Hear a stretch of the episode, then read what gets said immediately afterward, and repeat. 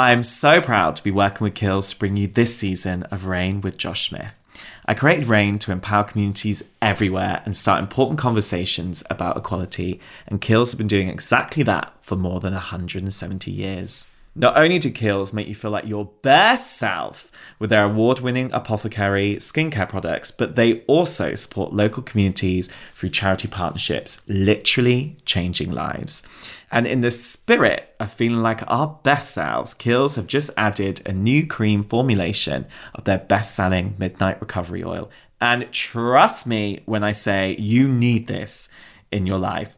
Say hello to the Midnight Recovery Omega Rich Cloud Cream, which will not only help your skin look plumped, nourished, and radiant, it will also empower you to feel fabulous and take on absolutely anything. It's available now at your nearest Kiehl's store or on kiehls.co.uk.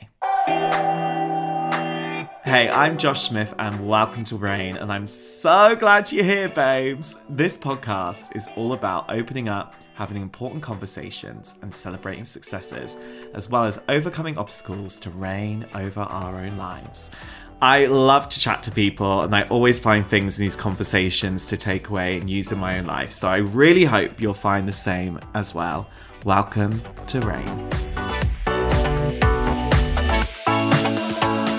In today's episode, we're joined by the star of Outlander, Sophie Skelton.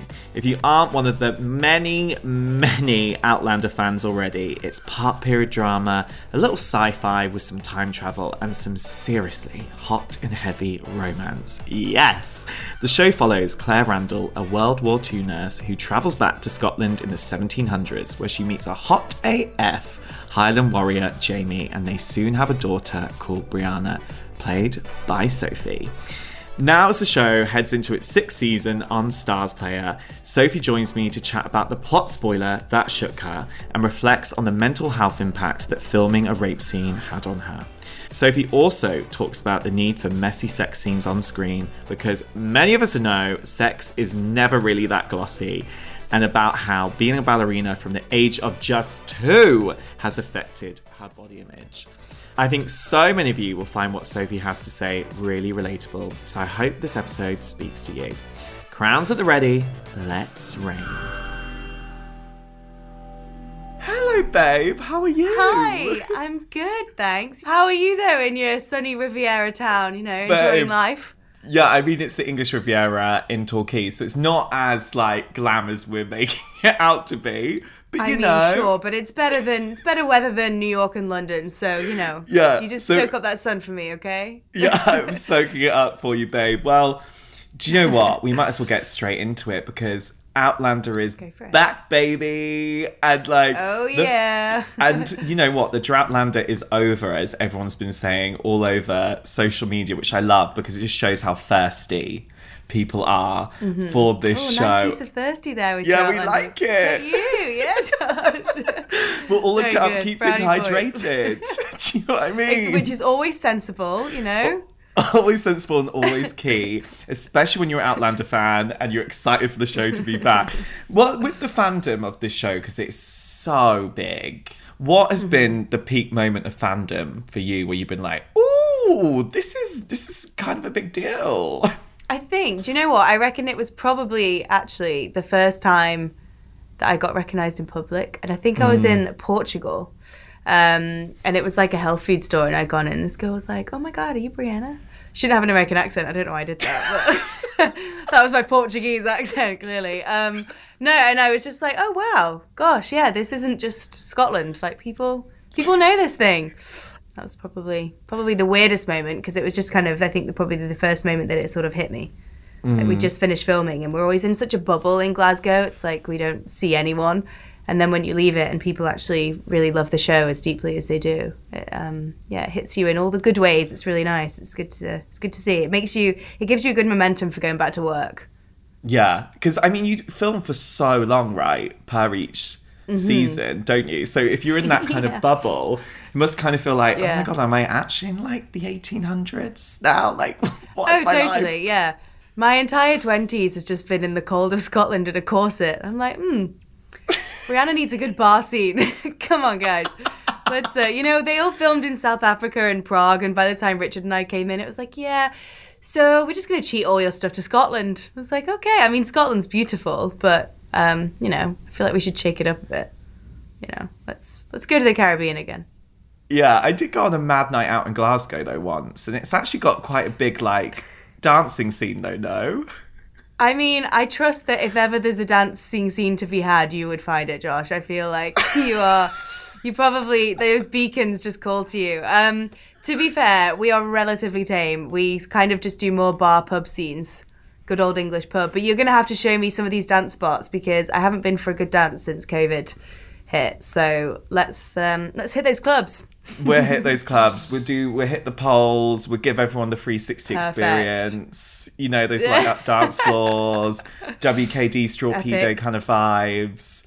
That's- WKD, wow, good. This really Mm, is our teens. back. I like it. yeah.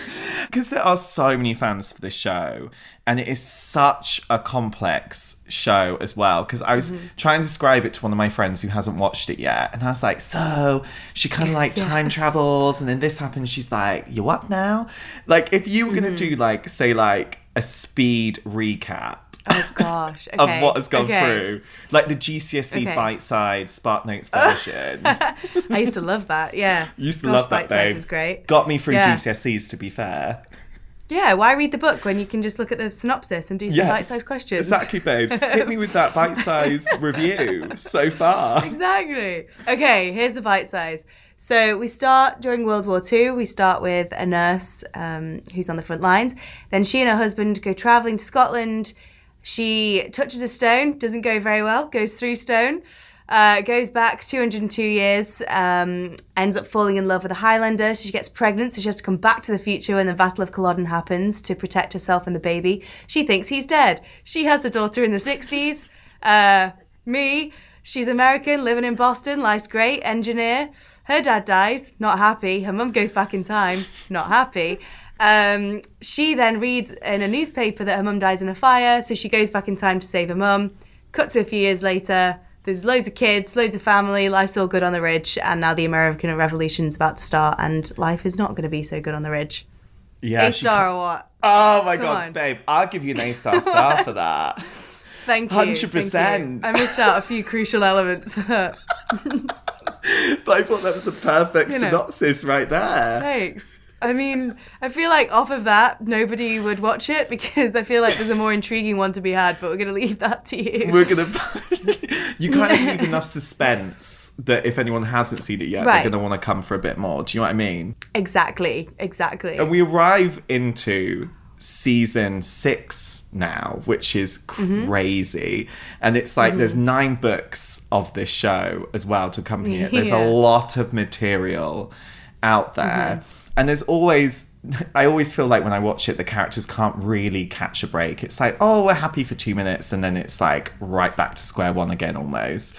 What was kind of the plot twist that shook you for this season? Um. Ooh. Okay. Uh, there is something that happens which tears one of our um, lead couple, one of the lead couples apart. Um, and they've been pretty solid in the season to this point. But this really shakes it up just from a, an angle that you didn't really see coming, and not much gets between this couple, but this uh, this kind of does, and it's pretty heavy stuff. Um, yeah, that was a horribly vague answer, but it's it is really good though. This season really does um, kind of come at you from behind, and it just it really takes you off guard. You're like, whoa, that was a twist I did not see happening. So um, it's good. I'm excited for the fans to see it. I feel like it makes up for the extended Droughtlander, hopefully.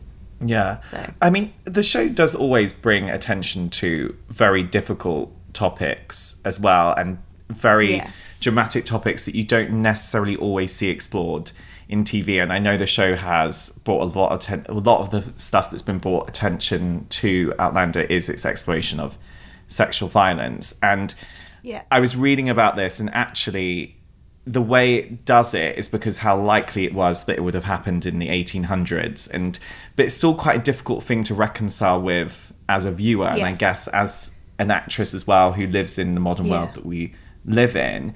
How have you reconciled with that and the kind of debates that happen around it too? So it, it was actually something that w- we talked about a lot. I feel like um, I actually we even shot Brianna's rape scene with Stephen Bonnet. We filmed the whole thing, and then the writers decided that there had been too much sexual abuse in the show, um, that it was too triggering for viewers. So they they pulled that, um, and obviously they knew what was coming with Claire's scene, and they decided to have that one instead the next season. Um, so that they are very sensitive to the fact that it's it's very prominent in the show. But one way that I personally really really fought um, for it was uh, for I, I mean as not as opposed to fought for it in terms of show more. I mean, one way that I fought for it being justified being shown was to show it all differently. So in terms of showing that it happens in different ways and that victim response is different and that PTSD is handled differently. So for example, with my character, I um, I did a lot of research and found something called tonic immobility, which I didn't really know about before, and it's a response that a fair few victims have, whereby your adrenaline kicks in and a certain hormones released and so your body goes into essentially fight or flight mode but it's actually almost um, one step further. It's an animalistic mode whereby your whole body goes numb on you and it's how animals play dead um, if they're prey. So when that happens it essentially it just completely blacks out your body so you don't feel anything. So when we shot it i kind of had brianna's head low to the side and just kind of tears streaming but she's not feeling anything and she's just completely not in the room and it's only when it's over that you see her shake and she's starting to feel her senses are kicking in again and she's starting to actually process what just happened. Um, and so for me it was just really important to ensure that each time there is a scene like that we show we use it in a way to actually educate instead of it just being there to be there.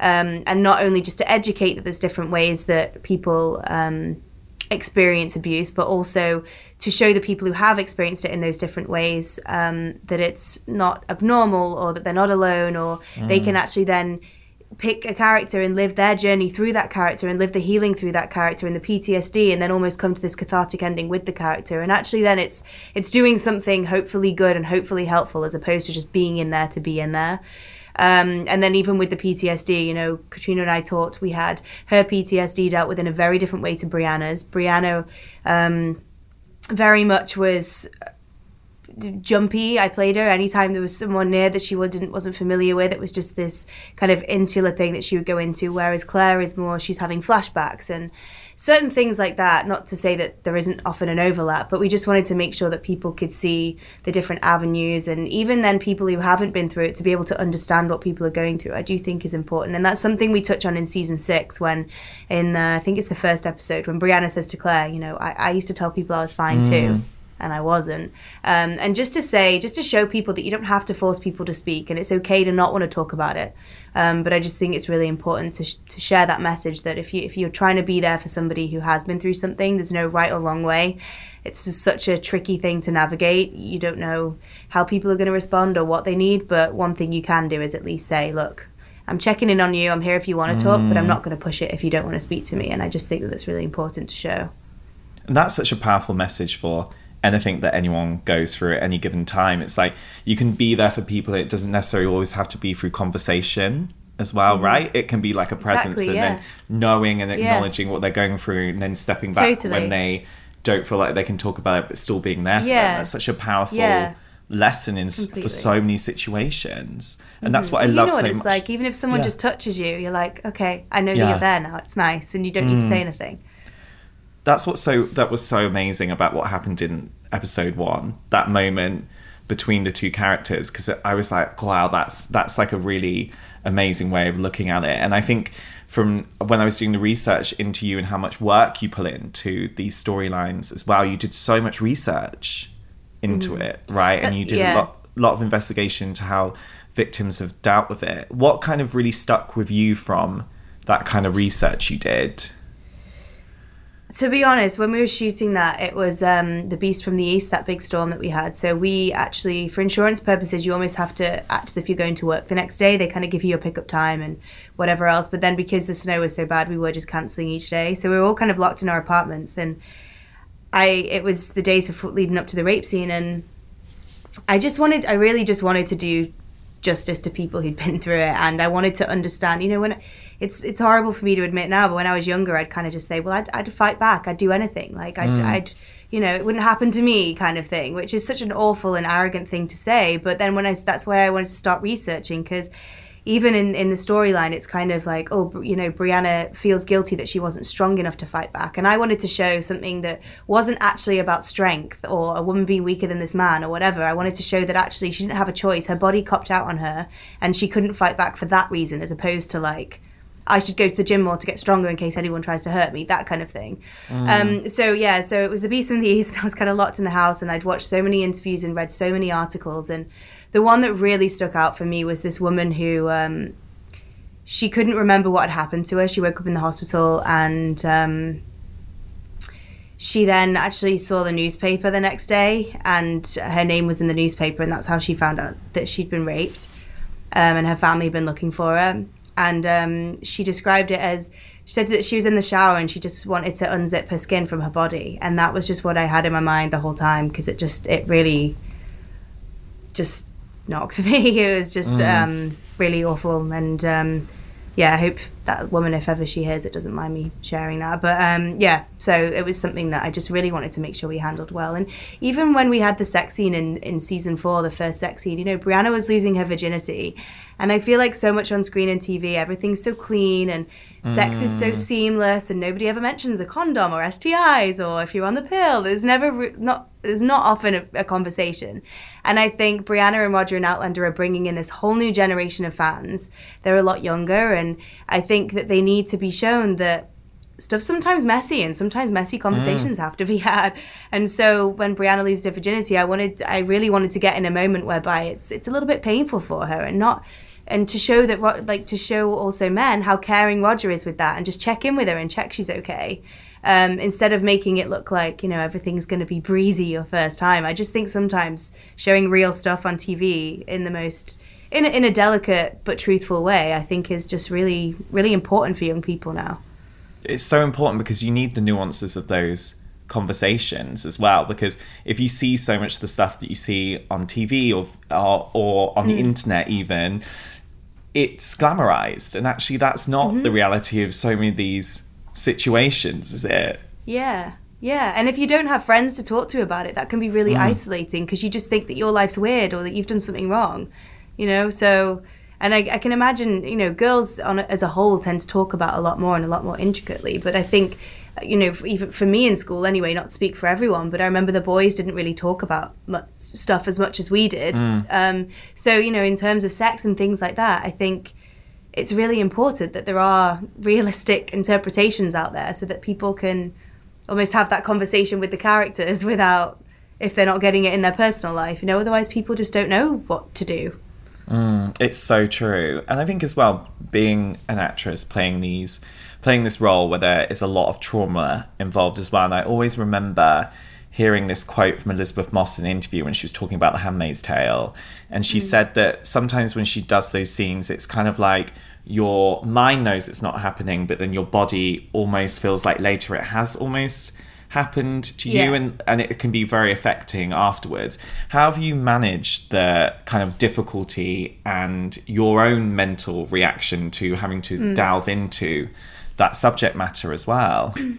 I actually, yeah, it's funny she said that because I, I would get I would get quite um, seasy or defensive for a while after, like being intimate sometimes after you've done a scene like that and mm. you've been in that character's mindset for so long as well. Because I suppose like her, it's it's a show. It's not if you're doing a film. Not to say that people's experience is any different or any less, but it's it's a shorter period of time. Whereas I'm in Brianna's mindset 24 7 and you know even between seasons we're prepping for the next season and it's go mm-hmm. go go or we're doing press and so i feel like there's elements where she and i are just very sort of in sync or very it's almost like sometimes a bit of an interspersed mind and yeah for a while after doing that scene no matter how much you distance yourself no matter how much you know it's not real or whatever yeah there is an element where it's almost like your muscle memory or something subconsciously um, does kind of go into that slightly defensive um, jumpy mode.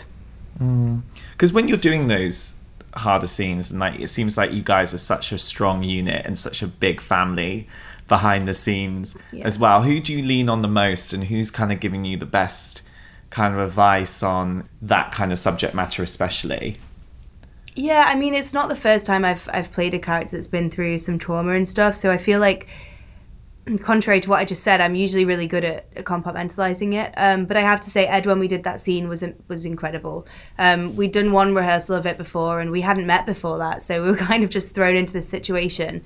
Um, but he and I had a really good dialogue, and there's a really good trust there. And I think also I really like the way he works in that he's a lot of actors love to prepare and turn up to set solely on what they've prepared, and there's not really much room for for budging or, or experimenting or just being in the moment with that. Whereas he was very. Um, he and I almost did that scene like a play, so it was very reactionary, and it was very just in the room, see what happens, here we go, sort of thing. Um, and I think we just really trusted each other that we we had each other's backs and that we were in good hands, and so that's actually one of the most memorable scenes to have shot in that way because um, it was just in in a horrible way because of the subject matter, but it was just magic the way it the way it was filmed. Um, It was it was like doing a play, and it's just great. Reign and Kiehl's are both about empowering you to feel like your best self. And Kiehl's' new Midnight Recovery Omega Rich Cloud Cream does exactly that. It's rich in omegas 3 and 6, which help replenish and rejuvenate skin. And with it only taking seven nights to younger looking skin, I'll race you to that nearest Kiehl's store, or you can shop on kiehls.co.uk. What's interesting about exploring um, female characters in period dramas, and I always think this, is it really does make us reflect on how far we've come and then but also how much further we still need to go. Um, especially in the idea of how we like box women in in our society still today. And there was an the scene in i think it was the first episode of this new season when brianna's talking about her revolutionary ideas and whether the world is going to be ready for them. Yeah. like and i found that really interesting because there's so many times when i speak to my female friends or um, or people just in general, and they talk about how the world is sometimes still not ready for their voice and and for and to listen to their voice. In your own Yeah. life, when have you felt like your voice hasn't necessarily been valued and you've pushed through to speak up and be heard? Yeah. Um, do you know what's funny about it too? Is I think it's often an ageist thing too. And I think sometimes in life that's the thing too. I mean, one of my best friends is actually an engineer and um, she's beautiful and she's blonde. And so there's a stereotype that goes with that. And she was actually buying a house recently. And the estate agent said to her, um, he was like, How are you affording this? And she was like, Well, I'm. Uh, it's kind of none of your business, but I'm I'm an engineer, so I, you know, I'm I do okay for myself, sort of thing. And he went, You're not an engineer. And it was just like, and it's moments like that where it's kind of the age in combination with maybe your sex or whatever, or whatever you identify as, you know. And um, yeah, there have been moments. And actually, I um, I get it with my dog a lot because I have a really big dog and he weighs more than me. And I've had big dogs Yeah. my whole life and I know how to handle him. And he's super Yeah. friendly, but he's big. Yeah. And honestly, it's more it, the, the misogyny that I get, or maybe it's ageism, I don't know. But people are like, he's going to be big, you know. You know, are you going to be able to handle that? And it's like, first of all, who are you? Second of all, have you had a Great Dane before? And third of all, like, I know he's going to be big. I, I'm fully aware what I bought. This wasn't like a handbag dog that grew up. And I'm like, shit, now I need a bigger suitcase. I mean, dearie me, it's like, yeah. So that's probably one of the things that lately, if you can't tell, really gripes me. So it's maybe not in the work realm, but it um it definitely happens on the street a lot. And also, I'm like, you know what? I was a ballerina. I'm stronger than I look. Don't Yeah, you're like, to me about him pulling me down the street, okay? yeah, you're like, I've I put my body through a lot, babe, from, Yeah. a, from a very yeah. young age. So you step back and I will plie Yeah. you right in the face. exactly. I'm like, I oh don't Oh feel God. pain. You might. you might in two My limbs are dead. I feel nothing. Because you did start Yeah. out as a ballerina, didn't you, babe? Like you started from the age two, and I used to go every day. Age of Yeah. two. Like Yeah, and then I started doing pointe at 10, so my feet are disgusting. I hate summer season. Flip flops are not for me. Like, no. You're a closed Yeah. toe girl only. I really am. Anytime there's a shoe on the carpet and they're like, okay, so we're going to do an open toe, I'm like, um. you know, like those mangled to- feet Instagrams where they pick out people's feet on the carpet. I'm like, you may as well just leave everyone else alone and you can just just focus on mine because there's so much material there for you. cool. oh my god, you're like one of those people who probably you know when you go on to search on um on Google and it always comes up with feet next. You're like, oh, Yeah. why are they doing that? That's it. I may as well just stop putting makeup on. I'm like, all the pictures are just my feet anyway. Just focus on that. It's cool. oh my god! But like doing that from the age of two, like, did you always have this really strong ambition? As well, because that's like like to do it like every day. Like there's so many times when I was like a teenager and I tried to pick up stuff and I was like, oh god, I can't be bothered doing like, this "Oh, I literally have to stop," do it yeah. and stop. Like how long? Like where did that impetus come from? Have you always had it? Um, actually, I didn't. I was such a tomboy. I have two older brothers, and I was actually a Boy Scout as well as I got older. Um, I was the only girl in Boy Scouts. Um, but I was such a tomboy. My mum that. hated it. She was like, "Can't you just wear a skirt?" I was like, "No." um, so ballet actually was not something that I really. I don't know how it was when I was that age. I can't quite remember. But as I got older, I was like, "Oh, I don't really. This isn't kind of what I want to do." Um, and my parents really pushed me, and I'm actually so grateful now because subconsciously it's helped me it's taught me so much and inadvertently like even with work it's like you know knowing your marks on set like choreography just comes to me so easily or stamina um you know i just you're used to having to just push through things and that mind over matter sort of pain barrier is just kind of so ingrained that um, I'm actually super duper grateful that they pushed me for it. I wasn't I wasn't at the time. I was like, oh, it's so hard, and it's just I just had so much else going on, and it was tough. But I am super grateful for it, and you know, my ballet teacher taught me a lot too. So it must have taught you so much about your physicality and your physical strength and also your body image as well mm. right how has Yeah. that how's your relationship with your physicality and your body image changed and kind of developed as well I think you start to appreciate a stronger body, which I think is a mm. positive movement that's going on now. It's almost like instead of this ultra skinny thing, we're kind of starting to find the gym trendy and like actually looking strong and healthy as opposed to, you know, potentially not. Obviously, every body shape's different and everything you could eat a lot and it shows differently on different people and whatever. So, not to say, I think what's good now is that there's not a right or wrong way. I suppose one thing about ballet that's hard is that growing up there was kind of a right way. Um, you know, my body naturally doesn't really look as streamlined as some of the other ballerinas who had a more sort of straight up and down format. You have to be a specific height. I was too tall to be a ballerina, things like that. So you, you do become very aware of your body. Um, but I think you're more just aware at the time in, in terms of every little muscle. I mean, you're using muscles that your average person wouldn't normally use. And I think one of the most therapeutic things about ballet is actually being so in tune with your body in that you have to know what your fingertips doing all the way to your toes and how much of the toes hitting the ground and everything. There's so much thought involved in looking at your body actually in terms of a not just obviously different muscles, but also in terms of like an instrument, in terms of a, a machine, kind of, as opposed to just the image of it, um, which I think is a good thing because I think it takes you away from just looking at you know how you look in clothes. It's more how you look in certain positions of ballet, which I think is maybe a maybe a positive thing.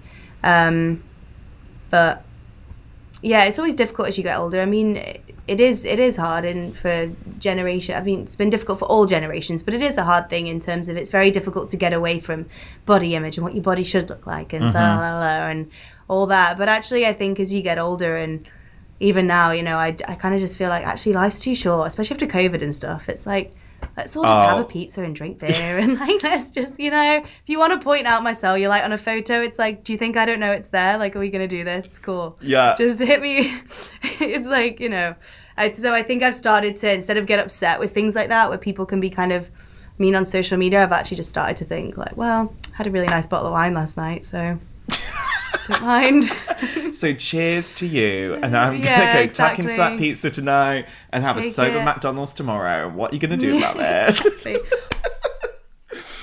and so we go from the north of England, which I love. That's where you grow up, and then you find Yeah. yourself in Hollywood, and that's such a big mm. journey to go on. Well, most of the time in Glasgow, but you know, via Hollywood. Yeah. Let's just Yeah. let's just use that as an Via. image. Yeah, that via. roundabout route to- that roundabout route. For you on that journey, especially going from starting out in your in your life and thinking you were going to be like a ballerina and then going down acting, like that takes a, there's so much resilience that's involved in doing a career mm. that you do. There's so many no's. There's so much rejection. There's so much like self motivation you have mm-hmm. to find as well. When do you think you've dug the deepest to find your resilience and keep going on your? That's a really path? good question. Um, I guess the place that I had to dig the deepest. Um, actually, there's a, there's there's certain like you said, you do so many auditions, you get so much rejection that you just get used to it. You have to just forget about it.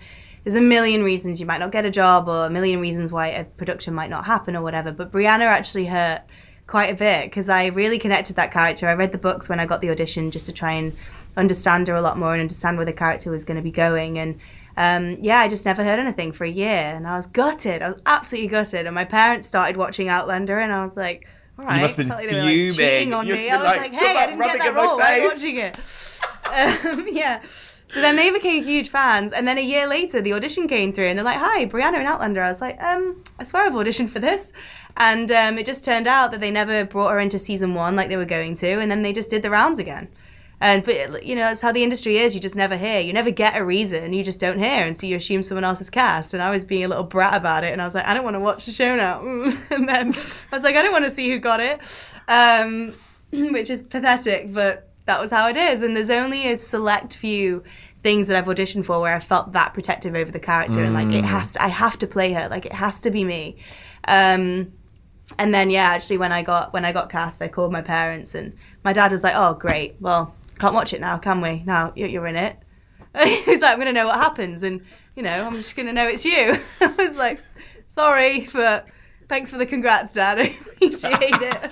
I love it. Most parents be like, "I'm so happy you got a job, babe," but then Yeah. your parents are like, "You're actually going to ruin one of my favorite shows for me," and I'm actually Yeah. fuming about it.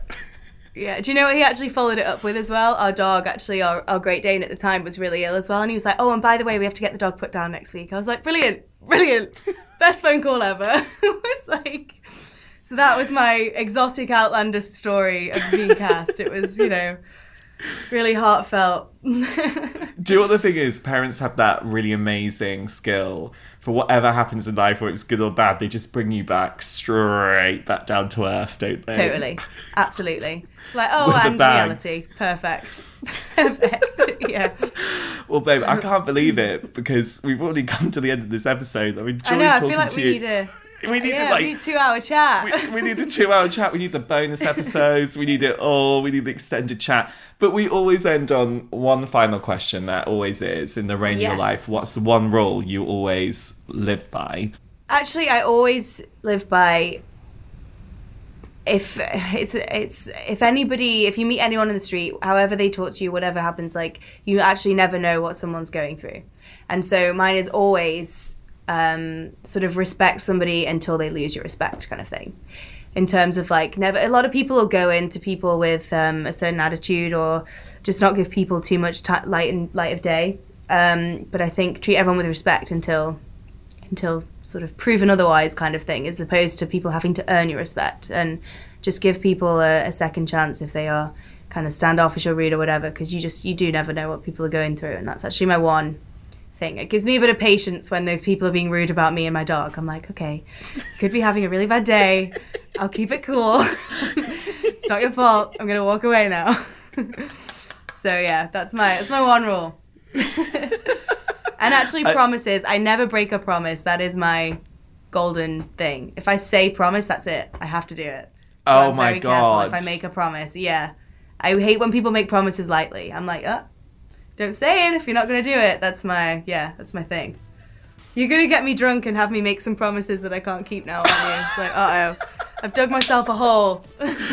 Those the promise is we're gonna hit those Glasgow nightclubs. So let's Deal. yeah, we'll do it, babe. I can't wait. well, thank you so much for joining me, babe. It's been Thank so you, great speaking legend. to you. You too. Thank you so Thank much. you. I'll see you in Glasgow. I'll see you in Glasgow.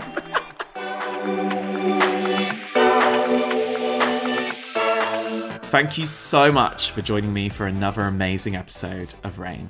I really hope you found something to take away from this episode, and if you have, let me know. You can always get me on socials at Josh Smith Hosts. I love to hear from you. And as always, if you've enjoyed this episode, please like, rate, subscribe, or follow wherever you get your podcast from. And more importantly, please share this with someone you think needs to hear it. Let's get those convos going, and I'll see you next time.